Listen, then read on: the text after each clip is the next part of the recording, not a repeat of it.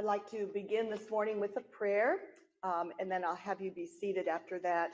This is a prayer based on Psalm 46, which we heard earlier. Let us pray. Faithful and present God, you are not blind to the storms that rage in this world, the illness that threatens. Some storms are visible to the eye, but others are hidden in our heart. Lord, bring your refuge and healing strength. Make us still in your safety. When what seems permanent begins to crumble, when devastation rages the earth, when powers that claim your authority, let us remember the joy that you have set before us. Lord, help us to let go of fear and doubt. Make us still in your waters of gladness. God, creator of time, we so often hurry from task to task, from crisis to crisis, carrying the weight of the world upon our shoulders. But the world is yours and everything in it. Let us lay down those things which have pulled us away from you. Let us be still and know that you are God. Let us lift our eyes to your glory, Lord Jesus, as we come into your presence and make us still in you. In the name of God the Father, God the Son, and God the Holy Spirit. Amen. You may be seated.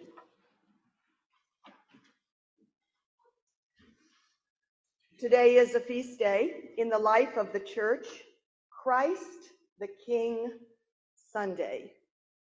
And in my sermon today, I will talk about this special day, why we remember it.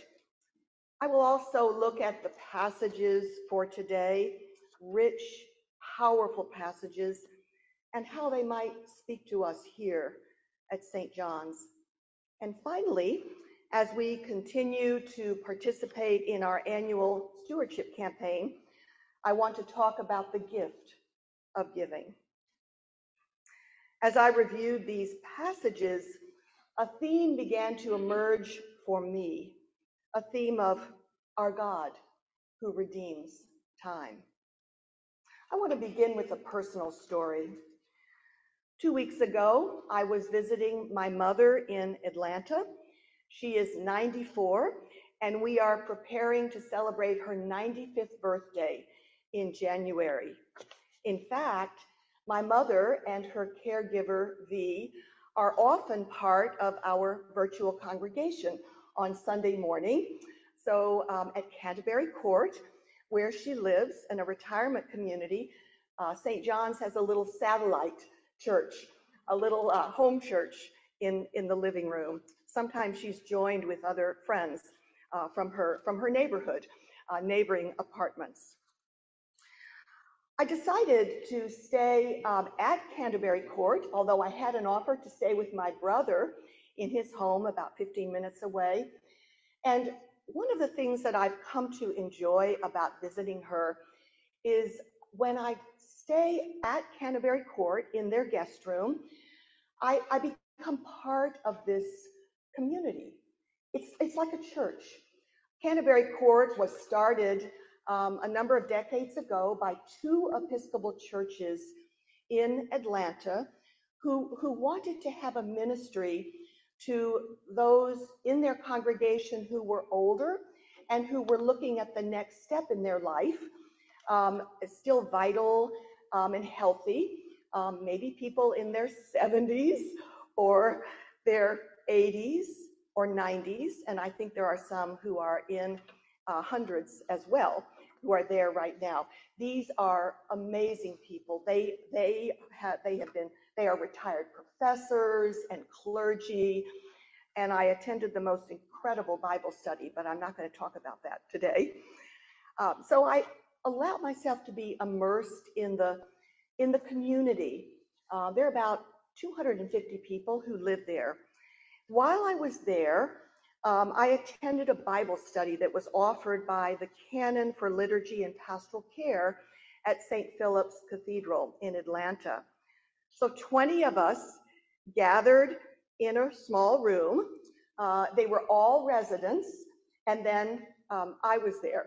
And I had been invited by um, a woman who lives at Canterbury Court, the former bishop of Atlanta. And she said, Oh, you should come on to our Bible study.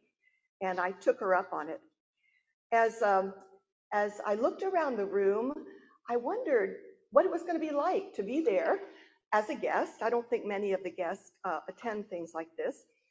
And the canon uh, for liturgy, she, she opened us up with a kind of a get to know you exercise. And we were to go around the room and introduce ourselves and answer a question.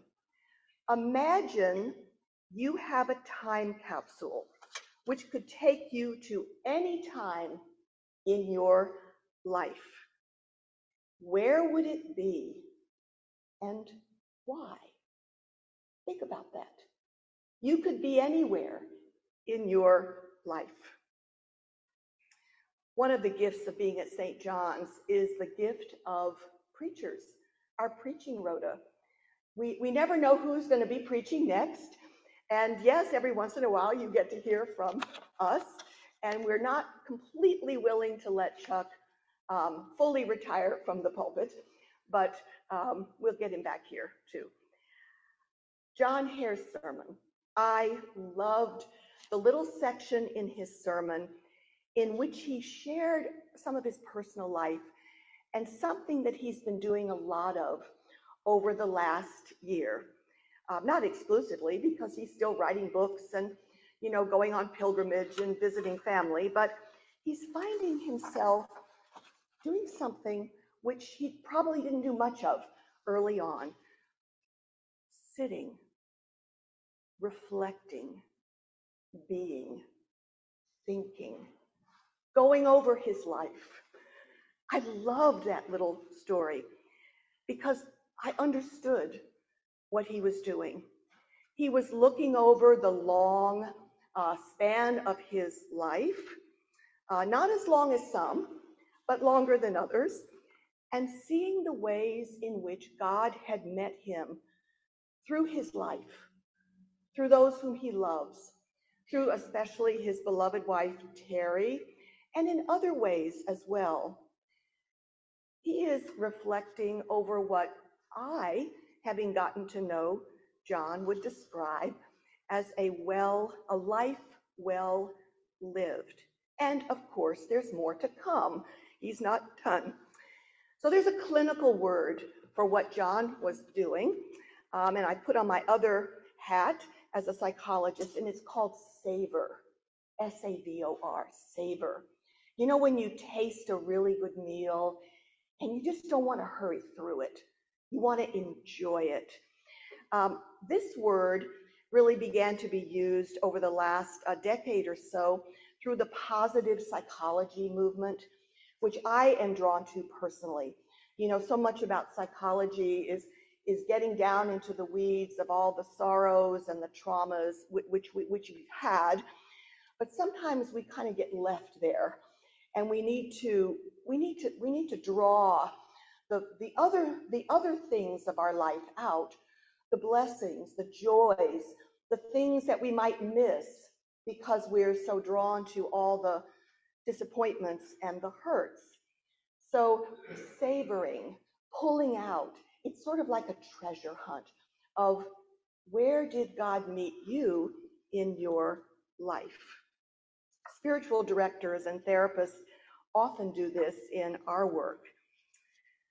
For Christians, as we look back over our life, we can see God's hand at work, often in ways that we did not see when we were in the middle of a crisis or deep period of discernment. So when I looked at today's passages, I was immediately drawn to Psalm 46.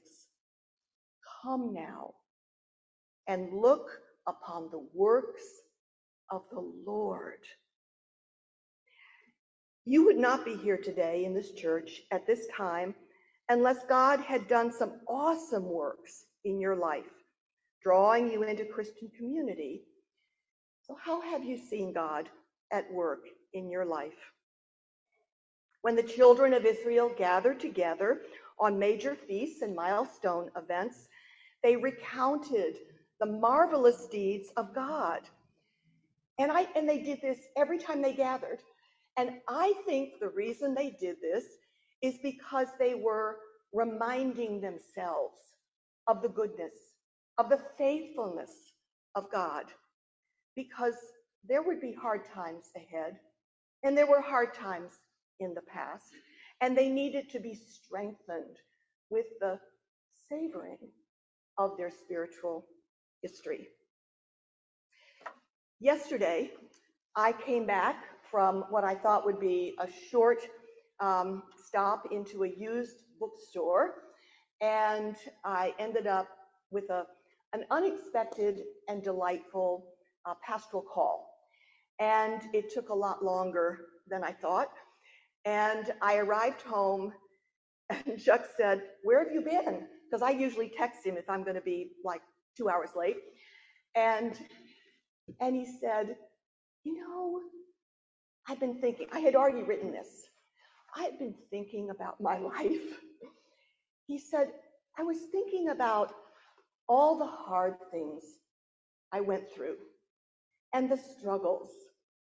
And I am just in awe of how God worked it all out, even the things that were just so difficult.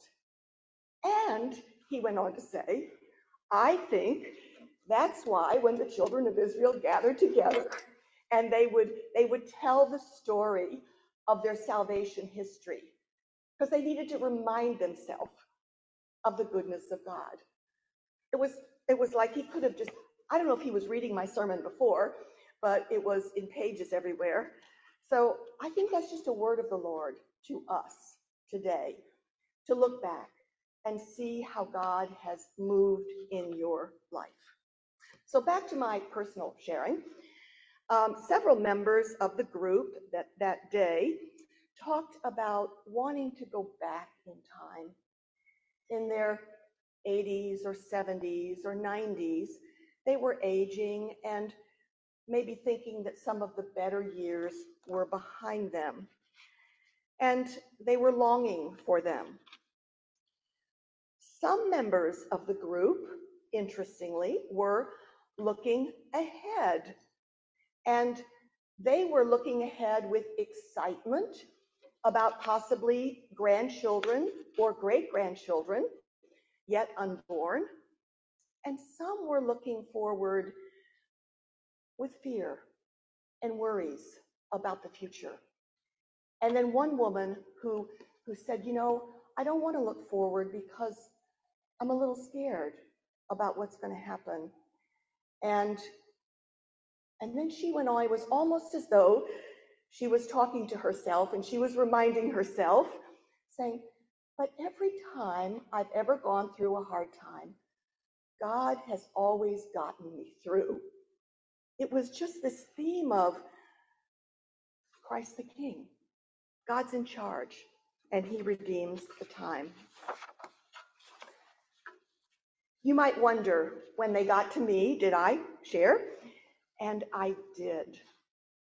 And I said, you know, I I love being able to look back and see how God has worked things out. Uh, God never ceases to amaze me. Just when I'm sure that it's not going to work out, somehow in a way that I can't imagine it does. It doesn't mean it was always easy. And I do think about the future. I think about what it will be like to lose people I love. And then I've learned something. I've learned that when I do that, when I start to get sad or weepy or scared or anxious, I come back to right now, to the present. And I said to the group, there's nowhere else that I would rather be but right now, today, in this moment and in this time. Because if I'm thinking about what if, or if I have those regrets, then I'm going to miss just the beauty of today. So I'm going to tell you right now there is no place I would rather be than right here in this pulpit with you, with Paul, with John and Chuck and Moe, with Jane, with Stephen. I could just go through because so many people are traveling. You know, it's a little easier. And I can say your names because I know you. The gift of now, the gift of today. It's very easy for me because I'm a doer and a planner to rush right through and miss, miss the goodness of God right now. And I encourage you to do that. A wise colleague, priest friend, shared this with me.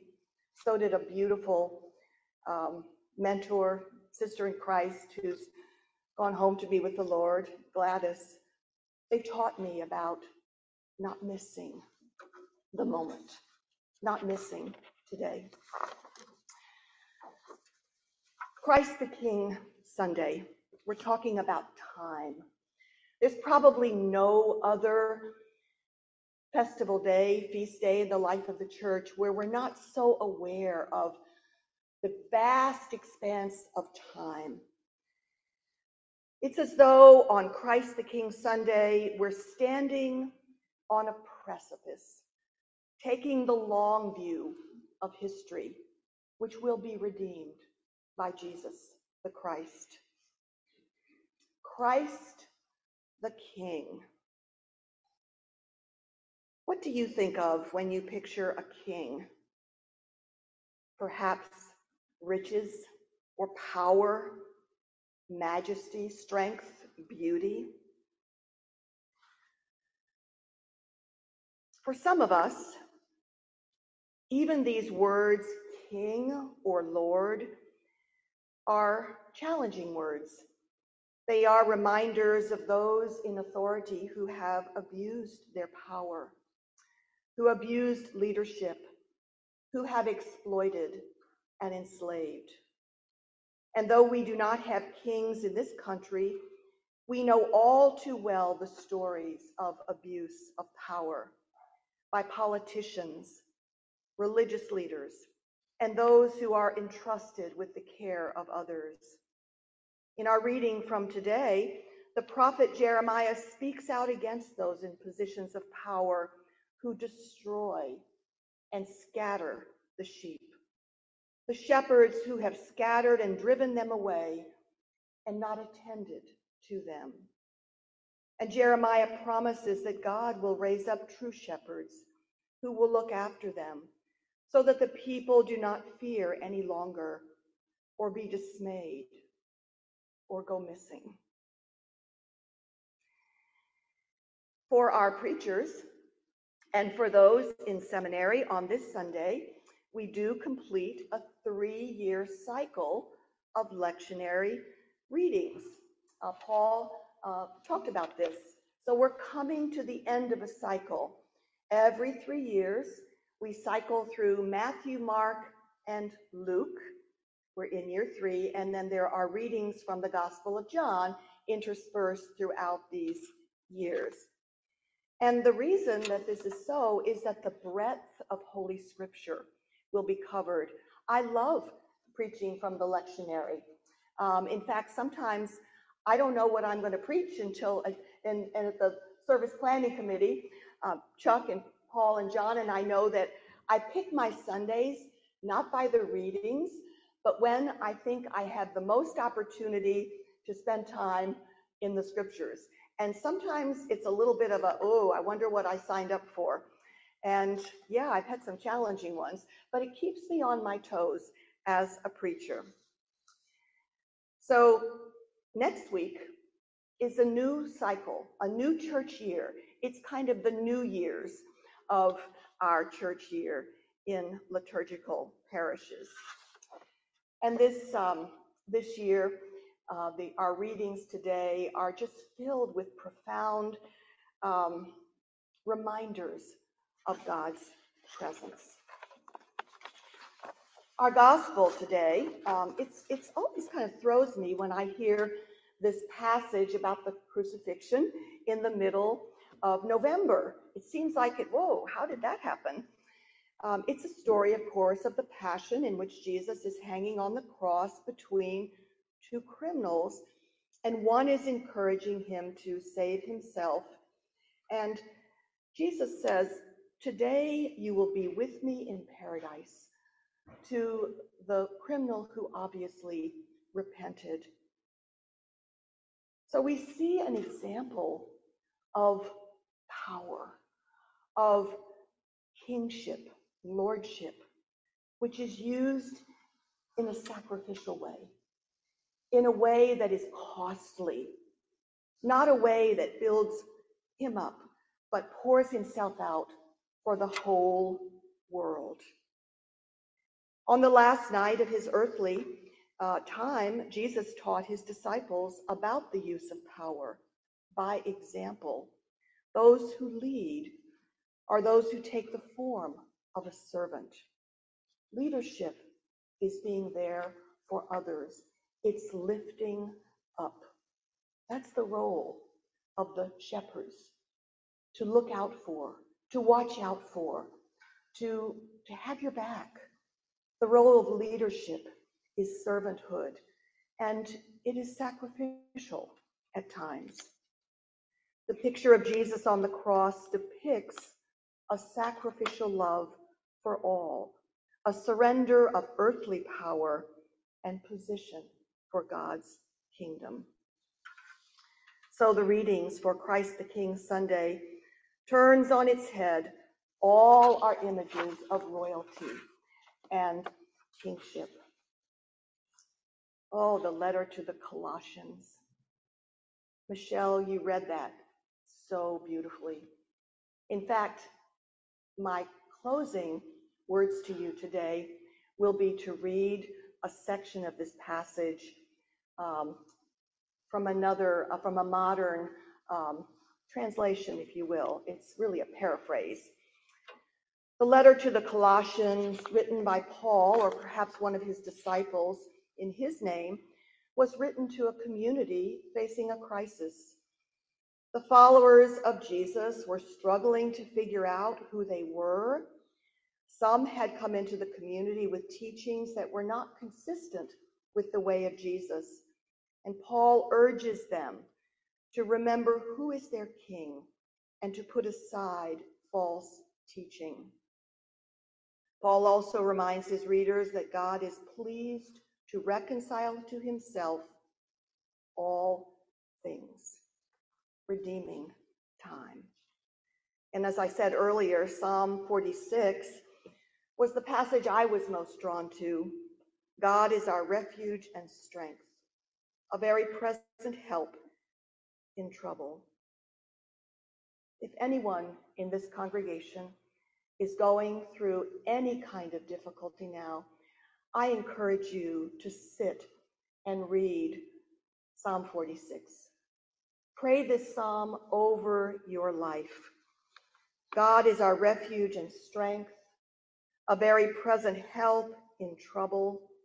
The Lord of hosts is with us. One of the things I love about preaching is I love to just read the commentaries. Uh, I have some of my favorites. Uh, one of them, of course, is um, someone that maybe you would know, a Presbyterian pastor, prolific author um, who is who died in 2000, James Montgomery Boice. Um, he has wonderful commentaries. And um, as I read his commentary on Psalm 46, he talked about Martin Luther, who would um, just get overwhelmed and he would bring his colleagues together and they say, Let's, let us read Psalm 46 together. It was his psalm. A mighty fortress is our God. I said I was going to talk about the stewardship invitation. We've heard from Dave Mahan um, and Tim Hersey and John Hare And they've talked about the fact that this is our opportunity at this time of year to share in God's mission by pledging for God's work in the new year here at St. John's. Tim Hersey, um, they're all, all these um, sermons are online, and I encourage you to read them. I was in Atlanta that Sunday, so I heard Dave's sermon and Tim's um, testimony online, and I just was so moved by the things that Tim said. He talked about coming to St. John's and, you know, wondering was he even going to pledge or why would he pledge? He said it looked like a church with a lot of money and wealth, and we didn't have any needs. And he had a church back home, and you know, and and all of those kinds of thoughts go through us when we come into a new congregation. But he began to feel a part of this church, and he wanted to give to the mission of this church. We want people to encounter Christ here, for the scriptures to be opened, for, for this to be a place where we draw close to God and to one another.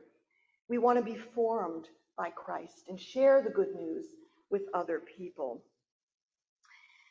So I thought about Tim's impression of, wow, everything looks great here. Well, I mean, not completely. Some of the paint is peeling, but that's a whole other story. That's a lift and all of that.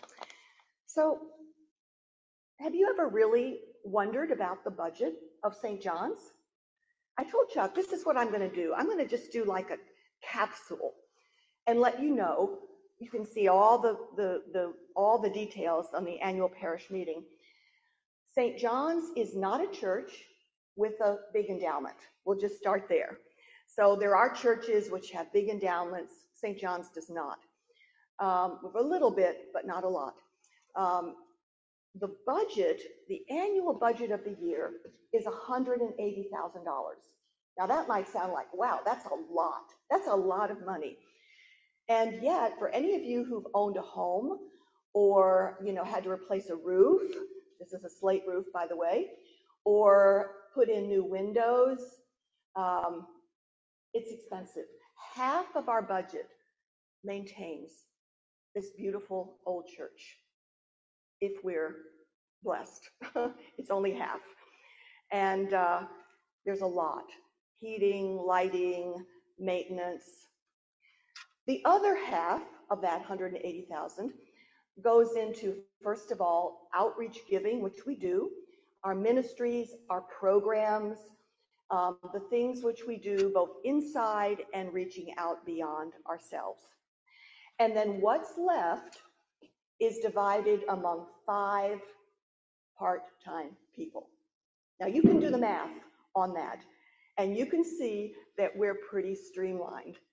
So if you're wondering, does St. John's need you to help fulfill God's mission in this community and beyond? The answer is yes. And the thing about pledges is when we come someplace and we make a commitment to a congregation, a pledge is a way of doing that. You may be thinking, I'm just a student. I have no money. And so make a pledge of $10. It's as much the action of commitment as it is the amount. So I don't think you've ever heard a stewardship sermon where I've just done the nuts and bolts of the money and the budget, because I think it's important for you to know the bottom line that really St. John's is a parish where where I and Chuck and Paul we we believe in in you as the royal priesthood. There's so much volunteer that goes on. When our preachers come and preach, they give of their discretionary time to prepare a sermon for us. So it's volunteer. And in a way, I think it's more New Testament that way. So as I close my sermon today, I want to wish you a great blessing over this next week. Some of you will be with family and sharing a meal. In our family, we'll have a special birthday on, uh, on Thanksgiving. And for others, holidays are a difficult time. Perhaps a reminder of loved ones no longer here or loved ones far away. Psalm 46 is a reminder to us that God is with us. Told you that I was going to close um, by, by praying part of that passage from Colossians over you. And I hope that as I read these words from uh, paraphrase uh, the message, that you will take this as a prayer prayed over you as we go our different ways uh, and then see one another again. This is verses 9 through 12, chapter 1. Be assured that from the first day we heard of you, we haven't stopped praying for you, asking God to give you wise minds and spirits attuned to his will, and so acquire a thorough understanding of the ways in which God works. We pray that you'll live well for the Master, making him proud of you as you work hard in his orchard. As you learn more and more how God works, you will learn how to do your work. We pray that you'll have the strength to stick it out over the long haul. Not the grim strength of gritting your teeth, but the glory strength God gives it is strength that endures the unendurable and spills over into joy. Thanking the Father who makes us strong enough to take part in everything bright and beautiful that He has for us. Amen.